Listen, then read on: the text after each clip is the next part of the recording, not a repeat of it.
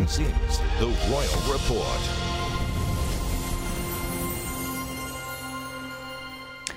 Good evening. I'm Caroline Di Russo and welcome to the Royal Report, the show where every Sunday here on Sky we delve into the latest on all things Windsor, the coronation, the headlines, the polls, and the family dramas. Here's what's coming up on the program tonight. The royal racism row has hit the news again. We update you on the back and forth between Charles and Meghan. Is Meghan affecting Harry's brand or is it the other way around? We tell you who's dragging who down. And Charles, William, and Kate soar in popularity ahead of the coronation. But first, before we get to that, we must pay tribute to the great Barry Humphries, who passed away yesterday at the age of 89. Humphries was an exceptional actor in his own right, but he will forever remain in the forefront of the Australian cultural psyche for his characters Sir Les Patterson and Dame Edna Everage. Now, Dame Edna wasn't your average housewife from Moonee Ponds. She did sequins, gladioli, and a purple rinse like no other. And she had a wonderful rapport with the royal family, and particularly the Queen. Dame Edna first met the Queen at Windsor Castle in 1977, and she also introduced the Queen at her Golden Jubilee in 2002, referring to the Queen as the Jubilee Girl and as another housewife that I knew who had a centrally located residence with a backyard big enough for 12,000 people. The Dame is also quoted as saying, I think she was a bit intimidated by this giantess of a woman. I've been presented to her on a number of occasions since, and I'm a big fan. She's magnificent, and I will not hear one word against her, although her sword has yet to descend upon my shoulder, of course. While the sword never quite descended upon Humphries' shoulder, he did receive the Commander of the Order of the British Empire, the highest ranking order after a knighthood. And it wasn't just the Queen. The Dame pulled this great prank on Charles and Camilla in 2013. Here it is.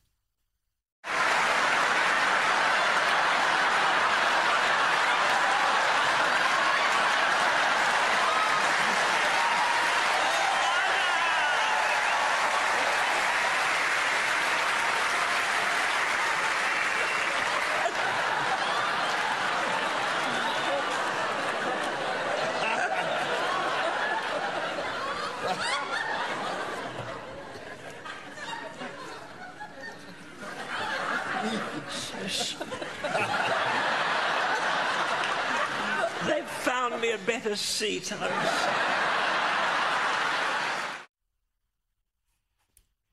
And so, with great sadness, we farewell our Lamington of comedy and our Pavlova of theatre. Someone who connected us so effortlessly and so warmly with the royal family and with each other. Someone from a time where we could laugh at ourselves and literally no one died. The King has already paid a warm public tribute to Barry Humphries and will write privately to Humphries' family to offer his condolences. The UK papers have also paid tribute in their Sunday editions. So, to Barry, Sir Les, and the Great Dame, you have been an inexorable part of Australia for decades and have an unassailable place in our culture and in our hearts. Thank you.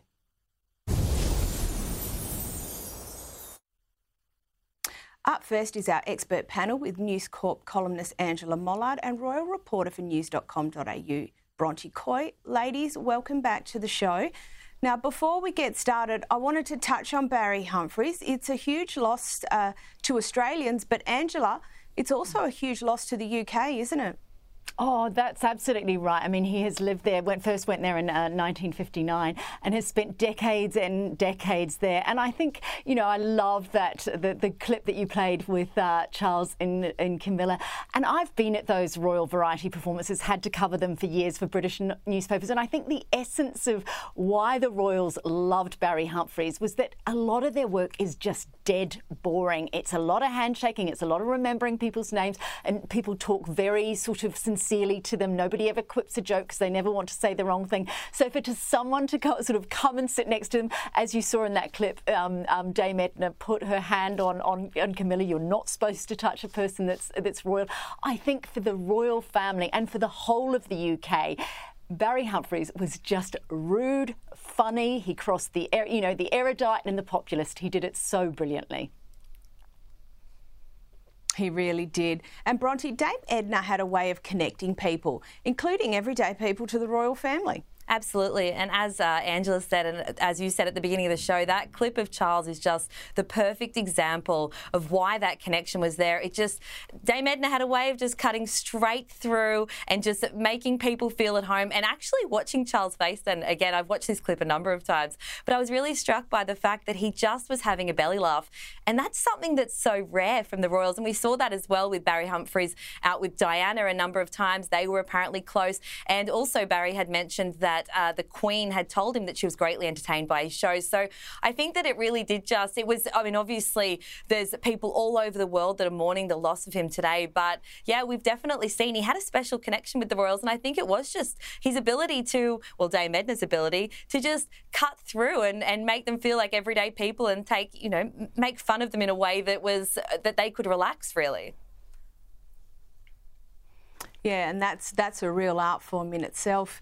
Now, Angela, uh, it's been claimed this week that Prince Harry may be a drag on Meghan Markle's brand rather than the other way around. What are your thoughts on that? Look, I've seen this and I, have been wondering about it, thinking, you know, who is the person that's more of a liability to the other? Look, we know that Meghan's a sophisticated woman. Harry's not that intelligent. There's been a lot of um, uh, focus pulled to Harry's book and whether, and, you know, Meghan would not have been happy to have featured on South Park. But in all honesty, I think Team Sussex is in free fall. I genuinely do. I think the fact that Meghan was not there really supporting Harry in the Spare tour, that, um, you know, as he was doing his publicity, the fact she's not going to the coronation. I'm really worried about this couple. All they have is each other. They don't, you know, they don't have connections with their family uh, on both sides. I mean, uh, of course, Meghan has Doria, but she's fallen out with her father and wider family. Now, of course, Harry's fallen out with his family.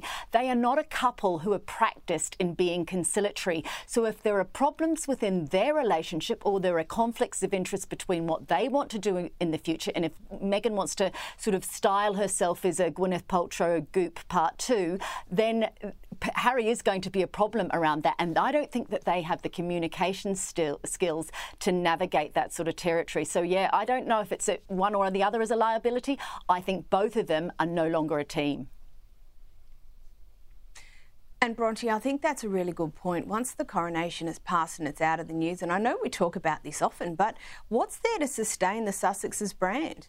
Really, that is the million dollar question. And that's what we've been asking since the Queen passed away last year and Harry was brought back into the fold of the royals, so to speak, because he was over there, of course, um, for the funeral and, and as was Meghan. And then, of course, there was all the conversation around whether or not they'd go to the coronation. There was a Netflix series, the book. They've absolutely been in the media and in the spotlight. But after the coronation, where does that go? What's next for them? I will say I'm hesitant to say that they've surely fired all their shots at the royals because whenever I've said that in the past, they seem to have had more. But I do believe that the the memoir was Harry's final shot, it seems. Um, but then, of course, will Meghan then be left with the only option to release a memoir of her own? I don't really know what comes next for them. And it, it does seem like there's not really a clear strategy in place, nor has there been for some time. No, I think that's a fair, that's definitely a fair observation. Now, Angela, it'll come as no surprise to you, and again, we've talked about this before. The relationship between uh, William and Harry remains at all-time lows, but apparently there's some development this week.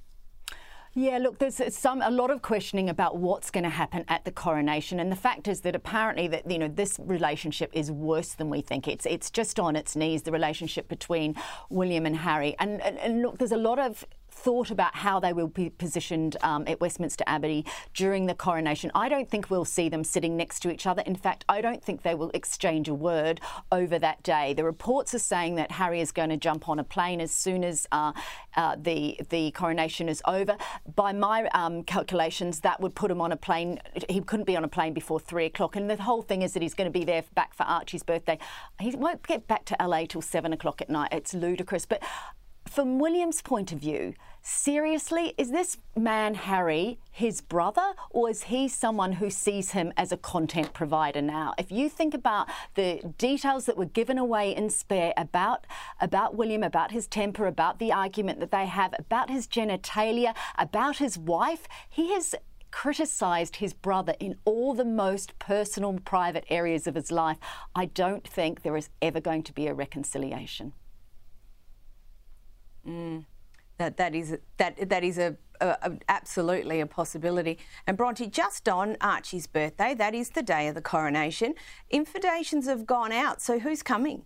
Well, we don't know 100% who's going yet, but actually, there's been some talk that the party may actually happen on the Sunday because, as Angela's just mentioned, so we know Harry will be leaving the UK shortly after the coronation ceremony, which is happening Saturday morning, same day as Archie's birthday. So there may be, the party may actually be on the Sunday itself. What we do know is that it's going to be a low key celebration at their Montecito mansion. The guest list is still not confirmed, but we, you can be pretty sure that their neighbours, Ellen DeGeneres and Portia de Rossi, will be there because they flew over to the UK to meet Archie when he was first born, and they're quite close friends with Harry and Meghan. Uh, people like Oprah Winfrey are likely to be on the guest list. Uh, Doria, Meghan's mum, will of course be there.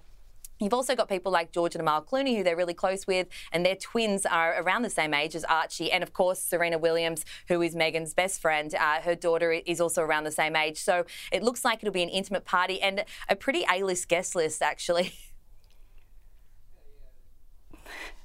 Can I just yeah, say, well, Caroline, no that sounds be, the most boring party, yeah, course, doesn't it? I just want to say, if you're a four-year-old, do you want those people to be there? Like, you could have all your cousins in Britain, you know, all those people gathered. Why didn't they take Archie? He could play with all his cousins and he'd actually have a really nice time rather than all these famous celebrities who are like four decades older than him. Sorry. Well, you would wonder, but you wonder who the party's actually for when that there is actually the guest list. But Angela, while we're talking, and while we're talking about the royal children, some lovely photos this uh, were released this week. One of the Queen and her grandkids, I think, taken at Balmoral, and one of August and Sienna at London Zoo. Um, they are absolutely beautiful photos. And, and what do you take out of these releases? Yeah, look, I absolutely love that one of the Queen with her grandchildren. And, and just to re emphasise that point, all those kids there, you know, your cousins are the people that secure you. For Harry and during his life, it was people like Zara and Peter Phillips and, and Eugenie and Beatrice who, you know, really gave him a sense of, of an expanded and close family. But as for the photos themselves, that one, of course, was taken by the Princess of Wales. Beautiful photo. What's really interesting about the Sienna in August picture is that that's the first picture we've ever seen of Sienna. She'll be two in September. And to Meghan and Harry's point that you couldn't possibly have a private life if you were royal and living in the UK, Princess Beatrice is ninth in line to the throne. She's married, she has a stepson, and she has a daughter who's nearly two. And we have only just for the first time seen the back of her head. So if you want to, if you want to have a perfectly private life but still be a princess, you can actually have a quiet life away from the cameras if you design it that way. And that there ultimately uh, that comes up that comes down to the parents and what they choose for their families. Look, ladies, that's all uh, we've got time for our chat tonight. Thank you so much, um, Angela Mollard, Bronte Coy. Thank you for joining us. Now, up after the break, is Prince Harry homesick?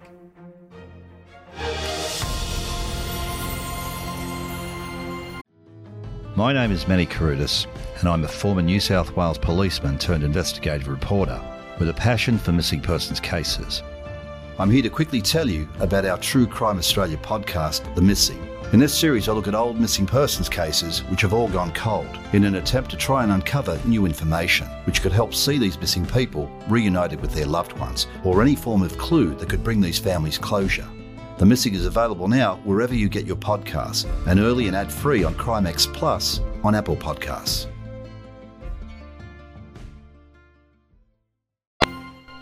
Welcome back to the show. Our next guest is Royal Editor for The Mirror, Russell Myers. Russell, great to have you back with us. Now, look, there's been a little bit of a row over the last 24 hours or so about a letter Meghan Markle allegedly wrote to King Charles about racism and unconscious bias after the Oprah interview. Uh, what were the allegations? And after this back and forth, what seems to be the actual position? Well, good evening. Well, you're right. I mean, it, it doesn't seem uh, you know we have 24 hours in Royal Land rather than, than there is a row, and uh, and we've got a, a, scoop by the Telegraph here in the UK, divulging information about this letter that Meghan had sent to Charles. Now, this is in a response to him sending her a letter. If you cast your mind back to about 2000 2021 after Harry and Meghan did that explosive interview with Oprah Winfrey. And those allegations of racism within the royal family, Meghan said she pretty much had felt abandoned by the family and the institution, uh, leading her to pretty much, you know, wanting to take her own life. Things were that desperate. Now, the, the context of those discussions were apparently that Meghan had revealed the identity of the royal that they refused to name in those conversations that had made derogatory comments, racist remarks about their unborn children. And uh, you know, Meghan was certainly not satisfied. Now, I think it's very, very telling that this is sort of coming out now because we're leading up to the coronation. We don't know the source of this story, but one may wonder whether this has sort of been put out by the Sussex camp um, in order to, to try and smooth over the relationships between Meghan and the family, because there's been a lot of talk about why she hasn't attended the coronation. Of course, it's their son Archie's fourth birthday on the same day, May the 6th. But uh, I think there's still a lot of questions that remain unanswered. Mm, fair enough. But and as we get closer to the coronation, you know, we're only two weeks away now. Um, there, has been a poll out that's showing the popularity of William, Kate, and Charles is, is soaring, but that's expected, isn't it? Yeah, I think so. I think Meghan and Harry have had a tough time of it recently. I mean, a lot of that, that is their own doing. I mean, they've been speaking, as we said, of Oprah Winfrey Netflix series. Harry's book has been pretty explosive. Nobody came off lightly at all. And um, we're seeing a bit more of the King, Queen Consort, Prince and Princess of Wales as well, the nation. I mean, I think it's pretty split, to be honest, because I think you're seeing a different poll every day about some, you know, a lot of people are behind the coronation, behind the King the, the, that sort of round of goodwill after the Queen's death has kind of been replicated to King Charles, but I definitely do think there is work to do. Um, and you know, we are seeing a bit more of William and Kate over the last few weeks. So, listen, I, I think it'll be quite telling over the next few months about what work they are doing, how much we are seeing them, and of course, how much we hear from Harry and Meghan. Now, we, we spoke last week about Harry and Charles, how they had their heart to heart. Um, there's been reports this week, there's a bit more in train to mend that relationship. Yeah, I mean, again, Harry was obviously seeking reassurances and about what that would mean. Uh, certainly his security, where would he be placed within any kind of seating plan? We know he's not going to be in the uh, procession. Now, the reports are saying that he's he's he's homesick. He does miss his family, but I think we've seen that already. Certainly, with the interviews that he was giving in the lead up to the publication of his book, he was saying, "I want my father back. I want my brother back." But it's very hard to see how that marriage is up with his attitude, and that is the issue of doing these interviews, writing this book, and he must have known, surely, that his his family would be absolutely devastated at these uh, these allegations and claims of their behaviour towards him and his wife. So I certainly think that we'll have to get the coronation out of the way. The family have that to really focus on, and uh, the business for for them is certainly not focusing on Harry. It's doing the job in hand, and then you know, maybe somewhere down the line there'll be some uh, some method for, for reconciliation talks. And so we know he is coming to the coronation and he has asked for a few things. Some things he'll get and some things he won't. Uh, where are those negotiations up to?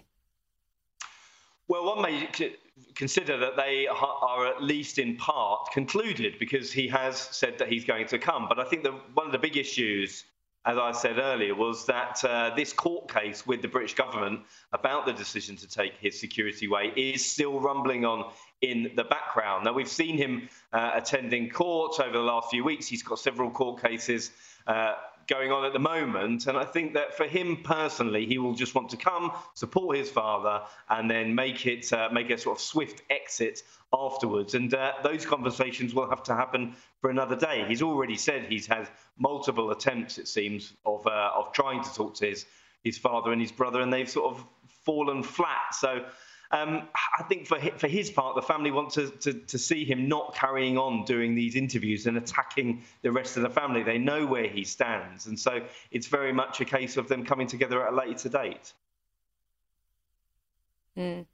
And it's recently been reported that Camilla is likely to be a bit nervous about the upcoming coronation and that her ex husband, Andrew Parker Bowles, will also be there. Now, she's spent a long time in public life. Um, is it a surprise to you that she's nervous? And, and what are your thoughts on Andrew attending? Well, I'm not. I'm not uh, surprised at Camilla. I mean, it's going to be a huge event you know, talking about hundreds of millions of people watching this around the world. I did a, a story last week just about how the planning was still pretty you know, there's lots, of tension within the planning because uh, they'd only had one rehearsal. Uh, that was timed and, and, went significantly over. I mean, we've seen there's an awful lot to prepare. There's been sort of dawn rehearsals on the streets of London for all the thousands and thousands of armed personnel that are going to take place. And uh, no doubt she's nervous, but uh, I'm sure. Uh, it'll be all right on the night, as they say. So Andrew Parker Bowles attending as well. I think that shows you another demonstration of a blended family. We've seen that Prince George is going to have a part, and certainly Camilla's grandchildren as well. And these two families coming together to, to try and support each other. So I didn't think that was too much of a, of a surprise. Now, we still don't know where Prince Andrew will fit in. Um, obviously, he won't be in the procession. He's not a working royal. We won't see him on the balcony. But certainly, where will he be sat? We've seen him. Uh, bit more front and centre over the last few weeks, uh, attending church with the royal family at Easter Sunday. He was right behind the King and Queen and striding alongside his sister. So, uh, you know, I think there will be a, a, a few raised eyebrows if he has a, a role, a larger role to play. And I suppose we'll just have to wait and see. Still on Camilla, uh, we've discussed on this show a few times that underlying rancour about Camilla taking the title of Queen instead of Queen Consort. Uh, that hasn't quietened down, has it?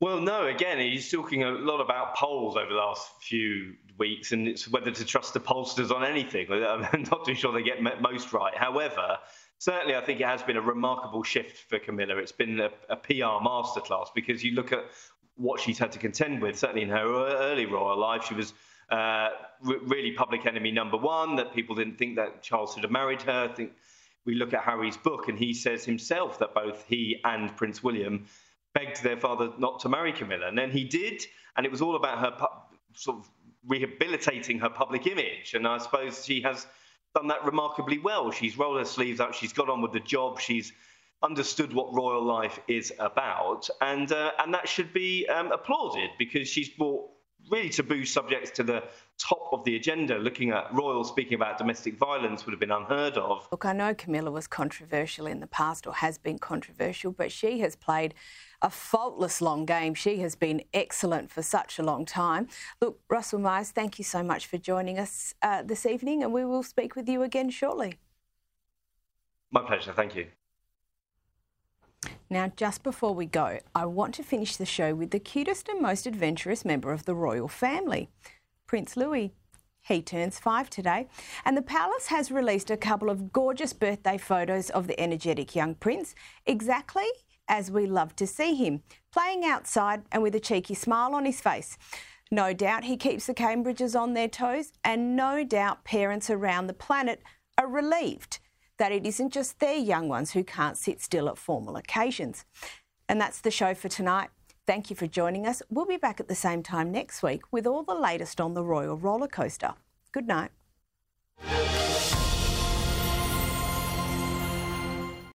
A troubled young woman. Her evil parents. We never had any issues between us. Has justice been done? Uh, I'm in a prison. Join journalist Richard Guilliatt as he delves into one of Australia's most gripping cases. Shadow of Doubt, a new podcast investigation from The Australian. I cannot find one of these allegations that's possible. Listen now, wherever you get your podcasts.